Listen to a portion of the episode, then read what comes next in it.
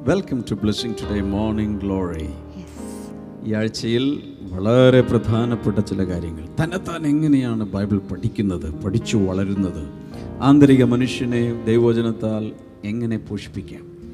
ആ കാര്യങ്ങളാണ് നമ്മൾ ഇന്നും തുടരാൻ പോകുന്നത്. സ്പോൺസേഴ്സിനായി നമുക്ക് ആദ്യം പ്രാർത്ഥിക്കാം. ഇന്നത്തെ ആദ്യത്തെ നമ്മുടെ സ്പോൺസർ കൊച്ചിൻ ബ്ലെസ്സിങ് സെന്ററിൽ നിന്ന് പേര് വെളിപ്പെടുത്താൻ ആഗ്രഹിക്കാത്ത ഒരു വ്യക്തിയാണ്. നമുക്ക് നമുക്ക് ഒരുമിച്ച് ചേർന്ന് പ്രാർത്ഥിക്കാം. ദൈവഹിത പ്രകാരമുള്ള അനുഗ്രഹിക്കപ്പെട്ട ജീവിത പങ്കാളിയെ മകൾക്ക് ലഭിക്കുവാൻ ഞങ്ങൾ ഒരുമിച്ച് ചേർന്ന് ഇപ്പോൾ പ്രാർത്ഥിക്കുന്ന കർത്താവെ. ഹലലൂയ അടുത്തത് ചെന്നൈയിൽ നിന്ന് ഷീന മാത്യു ആണ്. അടുത്തത് ഇന്ന് ഷീനയുടെ മാതാവ് ഓമന മാത്യുവിന്റെ ജന്മദിനം കൂടിയാണ്. Happy birthday. കർത്താവെ ഞങ്ങൾ ഒരുമിച്ച് ചേർന്ന് ഷീനെ അനുഗ്രഹിച്ച് പ്രാർത്ഥിക്കുന്നു. മാതാവിന്റെ നല്ല ആരോഗ്യത്തിനായി ഞങ്ങൾ പ്രാർത്ഥിക്കുന്നു. മാതാവിന്റെ നടുവേദനയും മുട്ടുവേദനയും സൗഖ്യമാകുവാൻ വേണ്ടി കൂടെ ഞങ്ങളിപ്പോൾ പ്രാർത്ഥിക്കുന്നു കർത്താവെ. ഹല്ലേലൂയ അടുത്തത് ഇന്നത്തെ അവസാനത്തെ സ്പോൺസറാണ് ആ, ഇന്ന് ആലുവയിൽ നിന്ന് ഗീതയാണ് നമ്മുടെ അടുത്ത sponsor. So much Geeta so much, Geeta. കർത്താവെ ഞങ്ങൾ ഒരുമിച്ച് പ്രാർത്ഥിക്കുന്നു. ദൈവവേലയ്ക്കായി കൂടുതൽ പ്രയോജനപ്പെടുവാൻ. ഇളയ മകൻ രഞ്ജിത്തിനും കുടുംബത്തിനും വേണ്ടി പ്രാർത്ഥിക്കുന്നു. യേശുവിന്റെ നാമത്തിൽ രക്ഷിക്കപ്പെടട്ടെ എന്ന് ഞങ്ങൾ പ്രാർത്ഥിക്കുന്നു കർത്താവേ. മൂത്ത മകൻ സജിത്തിനും കുടുംബത്തിനും വേണ്ടി പ്രാർത്ഥിക്കുന്നു. ശുശ്രൂഷയിൽ കൂടുതൽ അഭിഷേകത്തോടെ നിലനിൽക്കുവാൻ കർത്താവിന്റെ കൃപയും അനുഗ്രഹവും നൽകണമേ എന്ന് ഞങ്ങൾ പ്രാർത്ഥിക്കുന്നു. കർത്താവേ. അങ്ങ് പ്രാർത്ഥന കേട്ടതിനായി നന്ദി പറയുന്നു. യേശുവിന്റെ നാമത്തിൽ തന്നെ. ഗീത എന്ന് പറയുന്നത് നമ്മുടെ സജിത് ബ്രദറിന്റെ അമ്മയുടെ കാര്യമാണ്. പറഞ്ഞു പറഞ്ഞു വന്നപ്പോഴാണ് കാര്യം മനസ്സിലായി God bless you God bless you. നമുക്ക് ഏവർക്കും ചേർന്ന് പാടി ദൈവത്തെ സ്തുതിക്കാം.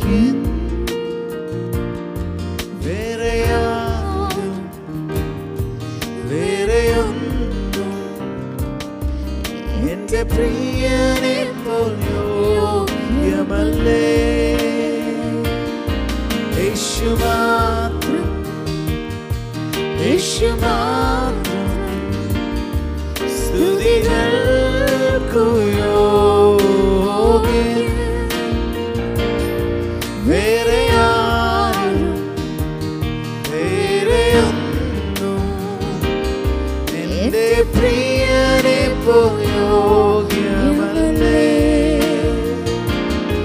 യേശുവെ പോലെ ആരുമില്ല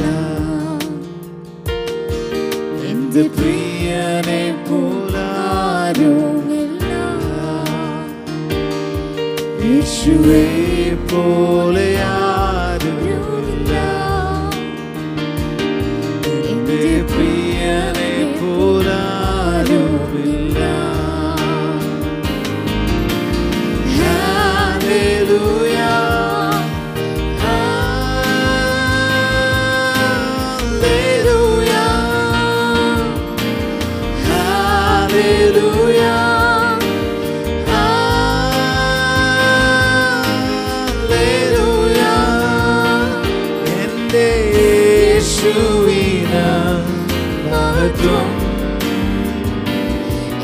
എന്റെ പ്രാണപ്രിയന് വന്ദനം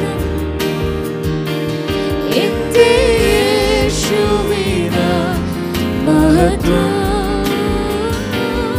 എന്റെ പ്രാണപ്രിയന് വന്ദനം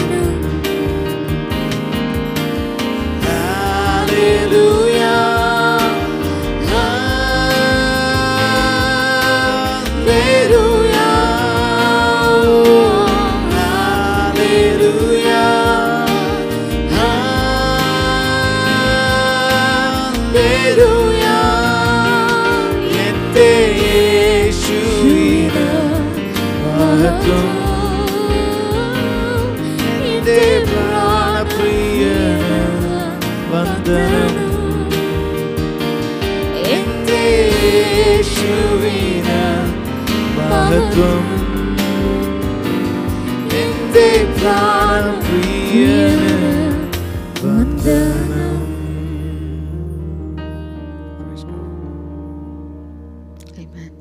ഇന്ന് നമ്മൾ ഫോക്കസ് ചെയ്യാൻ പോകുന്നത് തന്നെത്താൻ ബൈബിൾ പഠിക്കുമ്പോൾ എന്തെല്ലാം ശ്രദ്ധിക്കണം?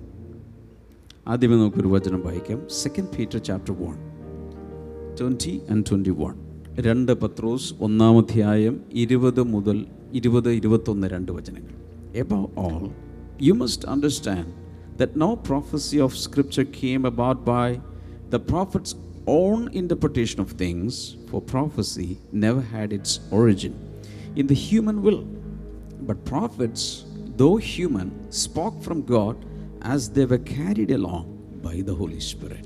തിരുവഴുത്തിലെ പ്രവചനം ഒന്നും സ്വയമായ വ്യാഖ്യാനത്താൽ ഉളവാകുന്നതല്ല എന്ന് ആദ്യം തന്നെ അറിഞ്ഞുകൊള്ളണം. പ്രവചനം ഒരിക്കലും മനുഷ്യന്റെ ഇഷ്ടത്താൽ വന്നതല്ല. ദൈവകൽപ്പനയാൽ മനുഷ്യർ പരിശുദ്ധാത്മ നിയോഗം പ്രാപിച്ചിട്ട് സംസാരിച്ചതത്രേ. അപ്പോൾ ഇവിടെ നമ്മളൊരു കാര്യം മനസ്സിലാക്കേണ്ടത് ഞാൻ ഇന്നലെ പറഞ്ഞതുപോലെ ഇന്നലത്തേത് മിസ്സായവർ ദയവായി ഇന്നലത്തെ എപ്പിസോഡ് യൂട്യൂബിലുണ്ട് കാണുക. പ്രത്യേകിച്ച് പറഞ്ഞു ഓർക്കുന്നുണ്ട് നാൽപ്പതോളം എഴുത്തുകാർ എഴുതിയെങ്കിലും അവർക്ക് ഒരു പരിശുദ്ധാത്മാവിന്റെ നിയോഗം വന്നിട്ടാണ് അവർ എഴുതിയത്. അങ്ങനെയെങ്കിൽ അതേ പരിശുദ്ധാത്മാവ് ഉണ്ടെങ്കിൽ നമുക്ക് ശരിയായ രീതിയിൽ ഇത് ഗ്രഹിക്കാൻ കഴിയും. ഇതാണ് നമ്മൾ ഇന്നലെ പറഞ്ഞുകൊണ്ടിരുന്നത്. ഇവിടെ പറയുന്നത് ഈ തിരുവചന ഈ തിരുവഴുത്തുകൾ തിരുവഴുത്തുകളിലെ പ്രവചനങ്ങൾ ഒന്നും പ്രവാചകന്മാരുടെ സ്വന്തം വ്യാഖ്യാനത്താൽ ഇഷ്ടത്താൽ മാനുഷികമായ വ്യാഖ്യാനത്താൽ ഉണ്ടായതല്ല. പകരം അത് ദൈവ ദൈവം തന്നെ അവരോട് സംസാരിച്ചിട്ട് പരിശുദ്ധാത്മാവിനാൽ അവർക്ക് നിയോഗം ലഭിച്ച് പരിശുദ്ധാത്മാവിന്റെ ഇൻസ്ട്രക്ഷൻ ലഭിച്ചിട്ട് അവർ ആ നിയോഗത്തിൽ സംസാരിച്ചതാണ്. അപ്പം അങ്ങനെ വരുമ്പോൾ നമ്മൾ ശ്രദ്ധിക്കേണ്ട മൂന്ന് കാര്യങ്ങളാണ് ബൈബിൾ പഠിക്കുമ്പോൾ. ഞാൻ എല്ലാം സരളമാക്കി ഏത് അവസ്ഥയിലുള്ളവർക്കും മനസ്സിലാക്കാവുന്ന രീതിയിലേക്ക് സിംപ്ലിഫൈ ചെയ്തിട്ടാണ് പറയാൻ പോകുന്നത്.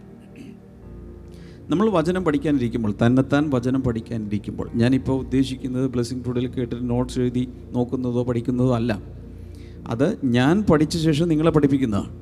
എന്നാൽ തന്നെത്താൻ ബൈബിൾ പഠിക്കുമ്പോൾ ശ്രദ്ധിക്കേണ്ട മൂന്ന് കാര്യങ്ങൾ. നമ്പർ വൺ ഒബ്സർവേഷൻ നിരീക്ഷണം. എഴുതി വെക്കുക ഒബ്സർവേഷൻ നിരീക്ഷണം.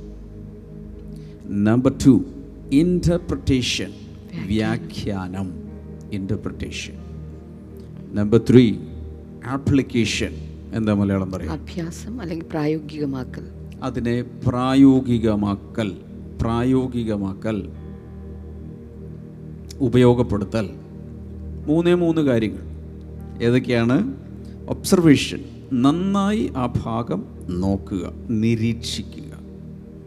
രണ്ടാമത്തേത് ഇന്റർപ്രിട്ടേഷൻ അതിനെ വ്യാഖ്യാനിക്കുക. മൂന്ന് ജീവിതത്തിൽ പ്രായോഗിക പ്രായോഗികതയിൽ കൊണ്ടുവരിക. ജീവിതത്തിൽ അതിനെ അപ്ലൈ ചെയ്യുക ഉപയോഗപ്പെടുത്തുക. മൂന്ന് കാര്യങ്ങളാണ് നമ്മൾ ശ്രദ്ധിക്കേണ്ടത്. അതിൽ ആദ്യത്തെ കാര്യമാണ് നമ്മൾ ഇന്ന് ചിന്തിക്കാൻ പോകുന്നത്.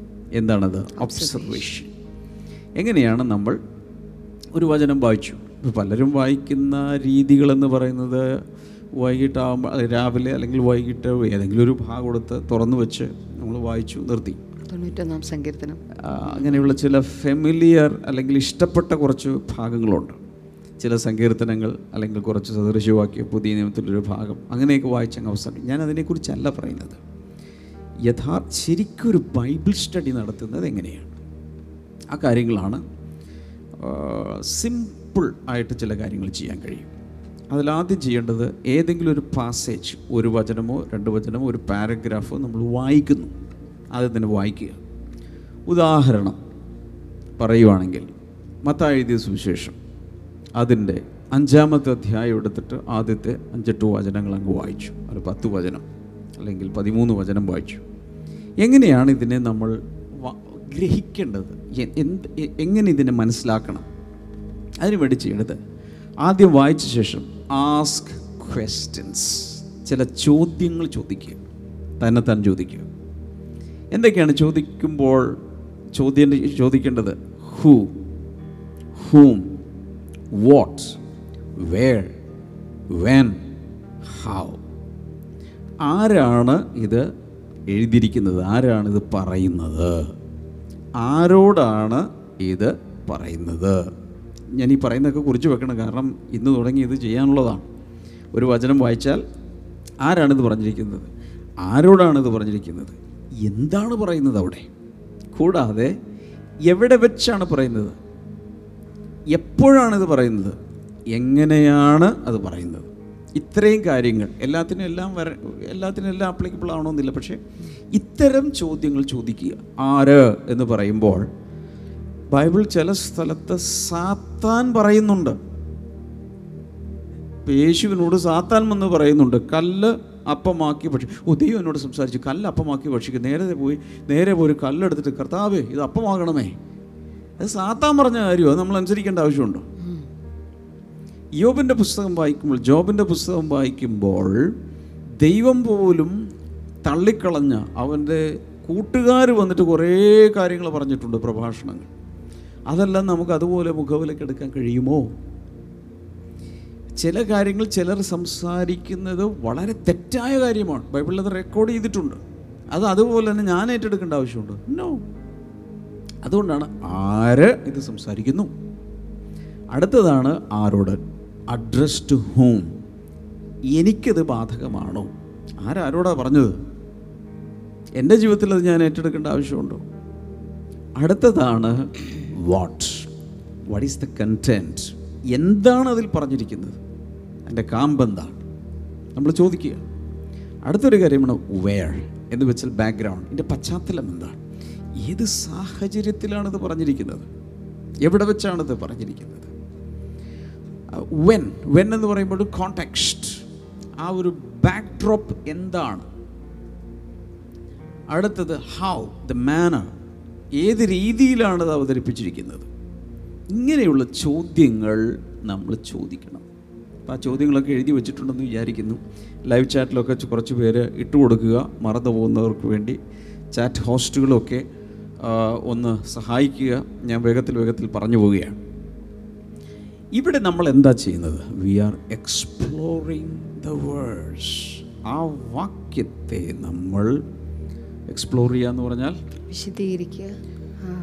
അതിനെ ഒന്ന് എക്സ്പ്ലെയിൻ ചെയ്യാൻ ഉദ്ദേശിച്ചത് അതിൽ ഗവേഷണം നടത്തുക. റിസർച്ച് ദ വേഴ്സ് അല്ലെങ്കിൽ അതിനെ ആനലൈസ് ചെയ്യുക. അപഗ്രഥിക്കുക. വിശകലനം ചെയ്യുക. ചുമ്മാ അങ്ങ് വായിച്ചു വിടാതെ. ഇത്രയും ചോദ്യങ്ങൾ ചോദിച്ച് നമ്മൾ തന്നെയും പിന്നെയും തിരിച്ചും മറിച്ചു ഒന്ന് ചിന്തിച്ച് നോക്കുക. നമ്മളിപ്പോൾ കണ്ടുകൊണ്ടിരിക്കുന്ന ഒബ്സർവേഷൻ എങ്ങനെയാണ് ഒരു വചനത്തെ എടുത്ത് അല്ലെങ്കിൽ ഒരു പാരഗ്രാഫിനെ എടുത്ത് നിരീക്ഷിക്കേണ്ടത്.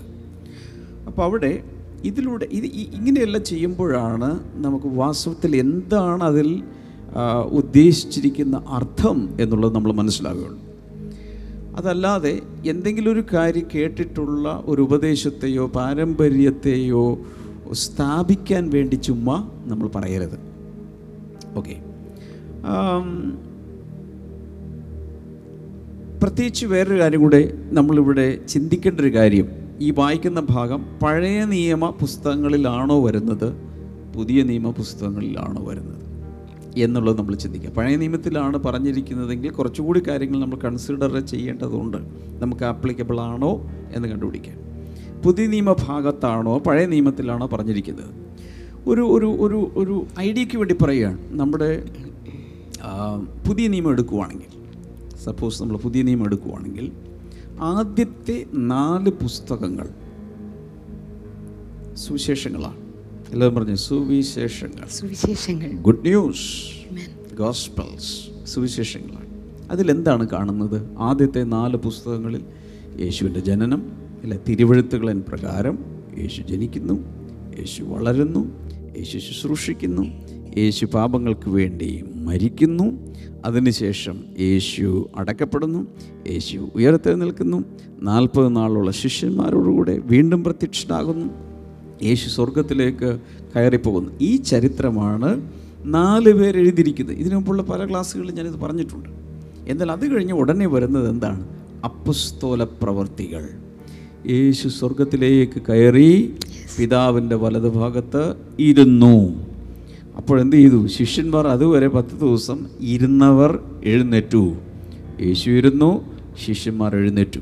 എന്നിട്ട് അവർ ലോകം മുഴുവൻ സഞ്ചരിച്ച് ഈ സുവിശേഷം സകല ജാതികളോടും ജനതകളോടും പ്രസംഗിച്ച് സഭകൾ സ്ഥാപിച്ച് യേശുവിന്റെ ശിഷ്യരാക്കുന്ന പ്രവൃത്തിയുടെ തുടക്കമാണ് അപ്പസ്വല പ്രവൃത്തികൾ ഇരുപത്തിയെട്ട് അധ്യായങ്ങൾ കൊണ്ട് എഴുതിയിരിക്കുന്നത്.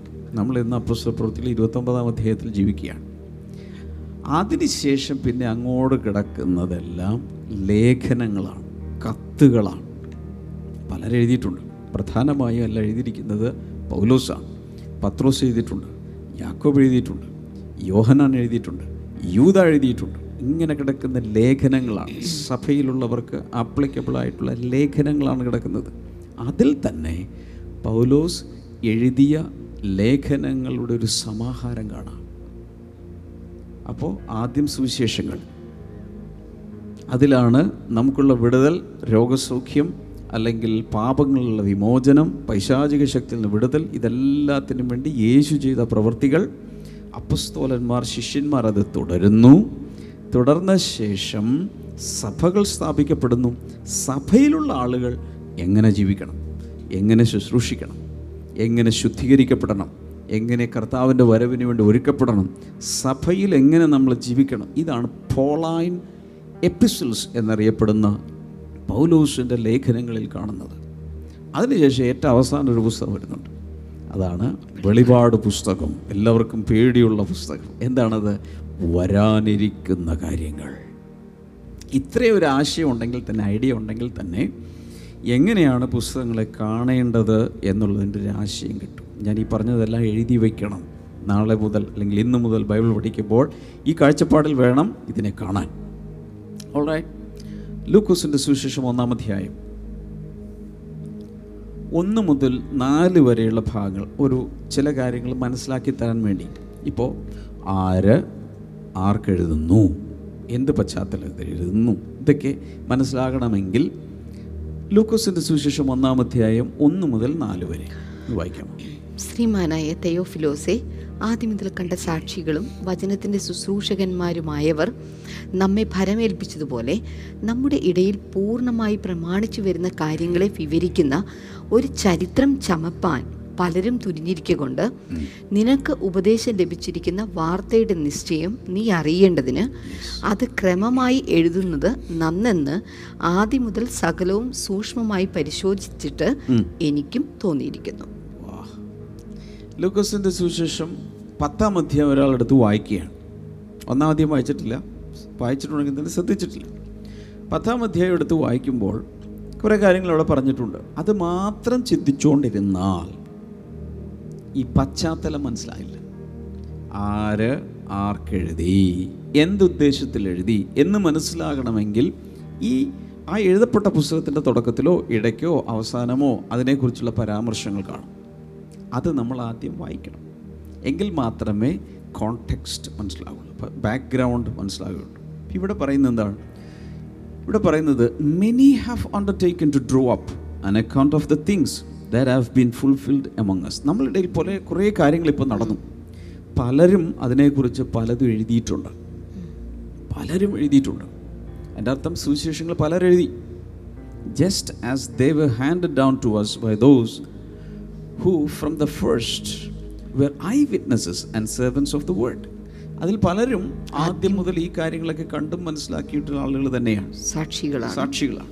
With this in mind since I myself have carefully investigated everything from the beginning I too decide to write an orderly account for you most excellent Theophilus ഇപ്പോൾ ഈ എഴുതിയ ആൾ അയാളൊരു കാര്യം തീരുമാനിച്ചു. ഇനി ചുമ്മാ എഴുതുകയില്ല.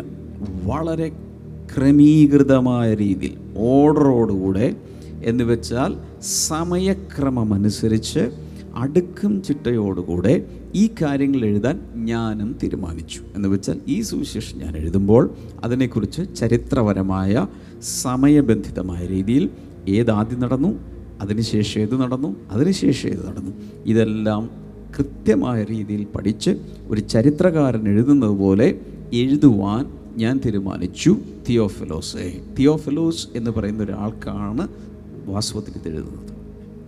എന്നാൽ അയാൾക്ക് മാത്രം ആപ്ലിക്കബിൾ ആണ്? അല്ല. ഇത് സുവിശേഷമായതുകൊണ്ട് ലോകത്തിലുള്ള എല്ലാവർക്കും ഇത് പ്രയോജനപ്പെടുന്നതാണ്. ഒരാളെ അഡ്രസ്സ് ചെയ്ത് എഴുതിയെന്നേ ഉള്ളൂ. എഴുതിയത് ലൂക്കോസ് ആണ് എന്നുള്ളതിന്റെ പരാമർശങ്ങൾ വീണ്ടും അപ്പസ്വല പ്രവൃത്തികൾ വായിക്കുമ്പോഴൊക്കെ നമുക്ക് മനസ്സിലായി. എഴുതിയത് doctor Luke.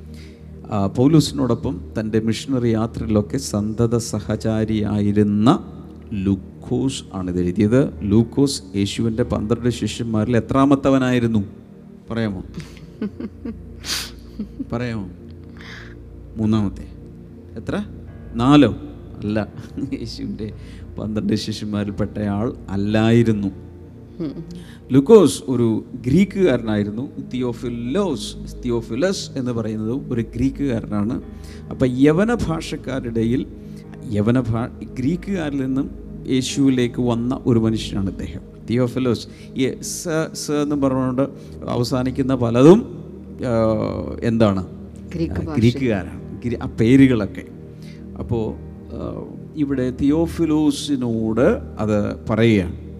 So that you may know the certainty of the things you have been taught നീ നീ നീ കേട്ട പലതിന്റെയും നിജസ്ഥിതി എന്താണ്? സത്യാവസ്ഥ എന്താണെന്ന് മനസ്സിലാക്കാൻ വേണ്ടി അത്രയും സമയമെടുത്ത് എക്സ്പ്ലോർ ചെയ്താണ് ഞാൻ എഴുതിയിട്ടുള്ളത് അപ്പോൾ ഈ ആദ്യത്തെ ഭാഗം വായിക്കുമ്പോൾ തന്നെ ഇനിയുള്ള കംപ്ലീറ്റ് ആ പുസ്തകത്തിനെക്കുറിച്ചുള്ള ഒരു പിക്ചർ നമ്മുടെ മനസ്സിൽ കിട്ടി. അതായത് മർക്കോസിന്റെ സുവിശേഷത്തിലോ മത്തായിയിലോ അല്ലെങ്കിൽ യോഹന്നാനിലോ കാണാത്ത ഒരു അടുക്കും ചിട്ടയും കൃത്യമായ ഓർഡറിലാണ് ഇത് എഴുതപ്പെട്ടിരിക്കുന്നത്. അപ്പോൾ എല്ലാ സുവിശേഷം ഒരുപോലെ വരേണ്ടതല്ലേ? അല്ല. ഞാൻ യോഹന്നാന്റെ സുവിശേഷം പഠിപ്പിച്ച സമയത്ത് പറഞ്ഞു ഓർക്കുന്നുണ്ടോ? ഏതെങ്കിലും ഒരു ഭാഗത്ത് ഒരു ഇൻസിഡന്റ് നടന്നു ഒരു ഉദാഹരണത്തിന് ഒരു വാഹനാപകടം നടന്നു. നാല് പത്രങ്ങളുടെ റിപ്പോർട്ടർമാർ അവിടെ വന്ന് ആ കാര്യങ്ങൾ ഫോട്ടോ എല്ലാം എടുത്ത് കാര്യങ്ങൾ എഴുതിക്കൊണ്ടുപോയി. പിറ്റേ ദിവസം രാവിലെയുള്ള പത്രത്തിൽ നാല് രീതിയിലുള്ള റിപ്പോർട്ട് വരും. പക്ഷേ എല്ലാം ഒരേ കാര്യത്തെക്കുറിച്ചാണ് പറയുന്നത്. നാല് ആംഗിളിൽ നാല് വ്യക്തികളുടെ വീക്ഷണത്തിൽ അത് എഴുതിയെന്നേ ഉള്ളൂ. ഒരേ കാര്യമാണ്. ഇതുപോലെയാണ് സുവിശേഷങ്ങൾ. ഇനി ഒരു ഭാഗം നമുക്ക് നോക്കാം. Philemon chapter one verse number one and two Philemon എഴുതിയ ലേഖനം. Paul, a prisoner of Christ Jesus and Timothy, our brother, to Philemon, Philemon, um, our dear friend and fellow worker, also to Apphia, our sister, and Archippus, our fellow soldier, to the church that meets in your home.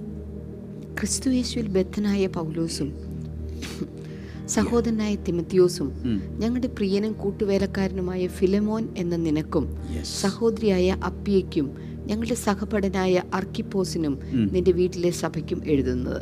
അപ്പോൾ എന്താണ് അതിൽ നിന്ന് മനസ്സിലാക്കാവുന്നത്? ആർക്ക് ആര് ആർക്ക് എഴുതിയെന്നുള്ള അവിടെ പറഞ്ഞിട്ടുണ്ട്? പൗലോസ്. ആണ് എഴുതിയത്. ആർക്ക് എഴുതിയത്? തിമത്യോസിന് ആ, ഫിലമോൻ എന്ന പൗലോസും തിമോത്യോസും കൂടെ ചേർന്ന് Paul a prisoner of Christ Jesus and Timothy a brother നമ്മുടെ സഹോദരനായ തിമോത്യോസ് ഞങ്ങൾ രണ്ടുപേരും ചേർന്നാണ് എഴുതുന്നത്. ആർക്കാണ്? ടു.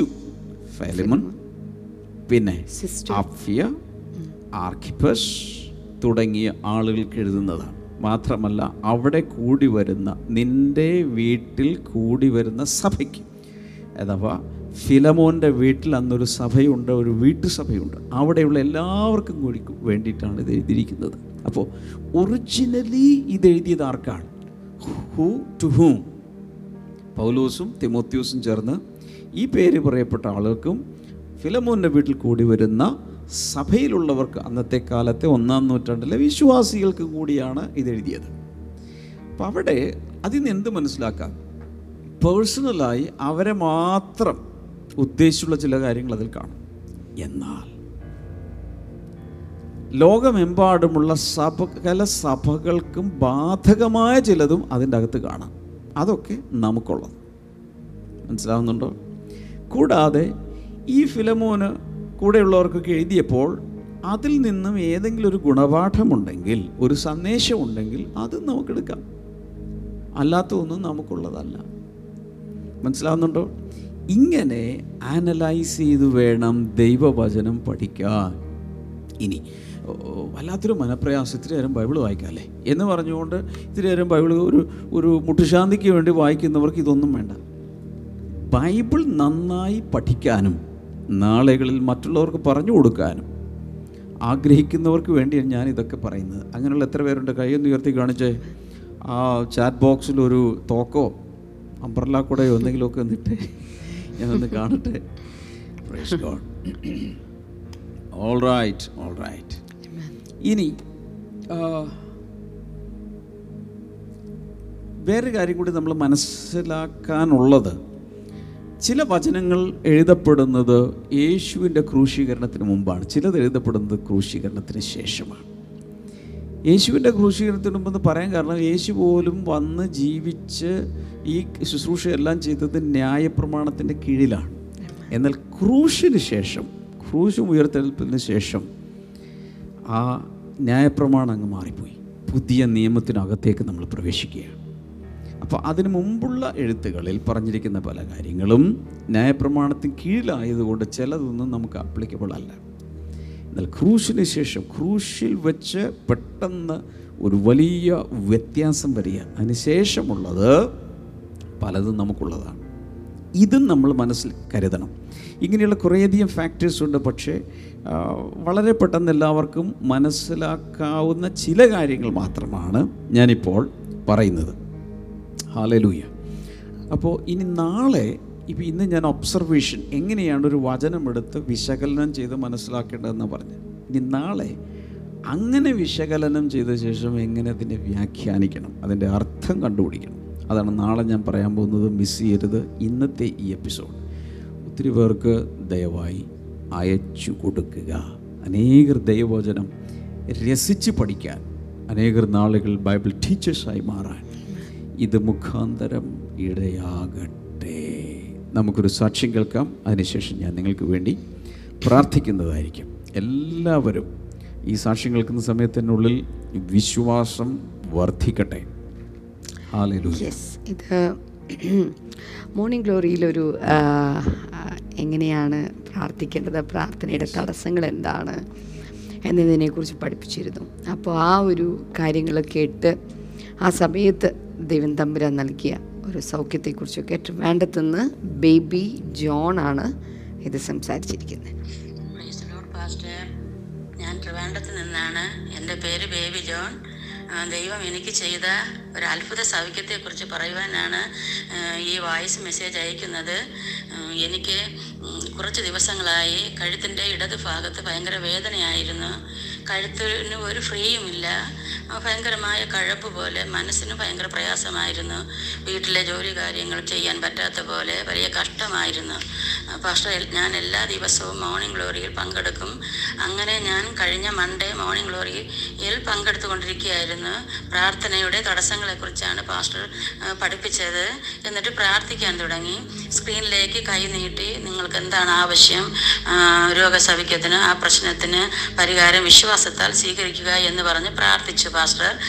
ഞാൻ എന്റെ കഴുത്തിന്റെ വേദന മാറ്റിത്തരണമേ കർത്താവേ എന്ന് പ്രാർത്ഥിച്ചുകൊണ്ടിരുന്നു. ആ സമയം പാസ്റ്റർ കഴുത്ത് വേദനയുള്ള ചിലരെ കർത്താവ് സൗഖ്യമാക്കുന്നു എന്ന് പറഞ്ഞ് പ്രാർത്ഥിച്ചു. അപ്പോൾ ഞാൻ എന്റെ കൈ കഴുത്തിന്റെ ഭാഗത്ത് വേദനയുള്ള ഭാഗത്ത് വെച്ച് യേശുവേ എനിക്ക് വിടുതൽ തരണമേ വേദനയെ മാറ്റിത്തരണമേ എന്ന് ദൈവത്തെ വിളിച്ച് പ്രാർത്ഥിച്ചു. അപ്പോൾ തന്നെ എനിക്കൊരു ആശ്വാസമുണ്ടായി. തുടർന്ന് ആ കഴപ്പ് വേദന ഒക്കെ എനിക്ക് മാറി. ദൈവം എന്നെ അത്ഭുതമായി സൗഖ്യമാക്കി. ഞാൻ ദൈവത്തിന് അധികമായ നന്ദി പറയുന്നു. ഗ്രേറ്റ് മോർണിംഗ് ഗ്ലോറിയിൽ നടന്നൊരു സൗഖ്യമാണ്. ഇതൊരു മോർണിംഗ് ഗ്ലോറിയ നിങ്ങൾക്ക് സൗഖ്യമാകാം. മനസ്സുണ്ടെങ്കിൽ നിങ്ങൾക്ക് സൗഖ്യമാകാം. കൈകൾ രണ്ടും ഈ സ്ക്രീനിലേക്ക് ഒന്ന് നീട്ടിപ്പിടിക്കുക. കർത്താവെ രോഗികളായിരിക്കുന്നവർക്കായി ഞാൻ പ്രത്യേകിച്ച് ഈ സമയത്ത് പ്രാർത്ഥിക്കുകയാണ്. യേശുവിന്റെ നാമത്തിൽ അത്ഭുതകരമായ വിടുതലും സൗഖ്യം കർത്താവ് ഓരോരുത്തർക്കും നൽകണമേ എന്ന് ഞാൻ അങ്ങയോട് പ്രാർത്ഥിക്കുന്നു. ഇൻ ജീസസ് നെയ്മ് ആരുടെയൊക്കെ കണ്ണിന്റെ കാഴ്ച കർത്താവ് ക്ലിയർ ആക്കുന്നുണ്ട്. വളരെ ബ്ലേഡ് വിഷൻ ശരിയായ രീതിയിൽ കാണാൻ കഴിയുന്നില്ല വ്യക്തമാകുന്നില്ല ഡബിൾ വിഷൻ പോലെയുള്ളതോ. ഷോർട്ട് സൈറ്റോ ലോങ് സൈറ്റോ കാട്രാക്റ്റോ വെള്ളെഴുത്ത് തുടങ്ങി എന്താണെങ്കിലും യേശുവിന്റെ നാമത്തിൽ ഇപ്പോൾ സൗഖ്യമാകട്ടെ ഇൻ ജീസസ് നെയ്മ് അതുപോലെ വിവിധ രീതിയിലുള്ള ക്യാൻസർ രോഗം യേശുവിന്റെ നാമത്തിൽ സൗഖ്യമാകട്ടെ നട്ടൽ സൗഖ്യമാകട്ടെ ഇൻ ജീസസ് നെയ്മ് കുഞ്ഞുങ്ങളില്ലാത്തവർക്കായി പ്രാർത്ഥിക്കുന്നു കർത്താവ് അത്ഭുതകരമായി കുഞ്ഞുങ്ങളെ കൊടുക്കണമേ. ഇൻ ജീസസ് നെയ്മ് സാമ്പത്തിക വിഷയങ്ങളിൽ വിടുതൽ കൊടുക്കണമേ. കടബാധ്യതകളെ മാറ്റിക്കൊടുക്കണമേ കർത്താവ് യേശുവിന്റെ നാമത്തിൽ പൈശാചികമായ ബന്ധനങ്ങൾ അഴിഞ്ഞു പോകട്ടെ എന്ന് ഞാൻ പ്രാർത്ഥിക്കുന്നു. പ്രശ്നങ്ങൾ എന്താണെങ്കിലും കർത്താവിന്റെ സന്നിധിയിലേക്ക് ഇപ്പോൾ കൊടുക്കുക. ദൈവത്തിന്റെ അത്ഭുതം സ്വീകരിക്കുക. താങ്ക് യു ജീസസ് കർത്താവെ നീ അങ്ങനെ ചെയ്തതിനായി നന്ദി പറയുന്നു in Jesus name Amen. Amen amen ആ, ഞാൻ നേരത്തെ പറഞ്ഞതുപോലെ ഈ വീഡിയോ ദയവായി എല്ലാവർക്കും ഷെയർ ചെയ്യുക. ഈ യൂട്യൂബ് ചാനൽ സബ്സ്ക്രൈബ് ചെയ്തിട്ടില്ലാത്തവർ ദയവായി സബ്സ്ക്രൈബ് ചെയ്യുക. നമുക്ക് എല്ലാവർക്കും ചേർന്ന് പാടി ദൈവത്തെ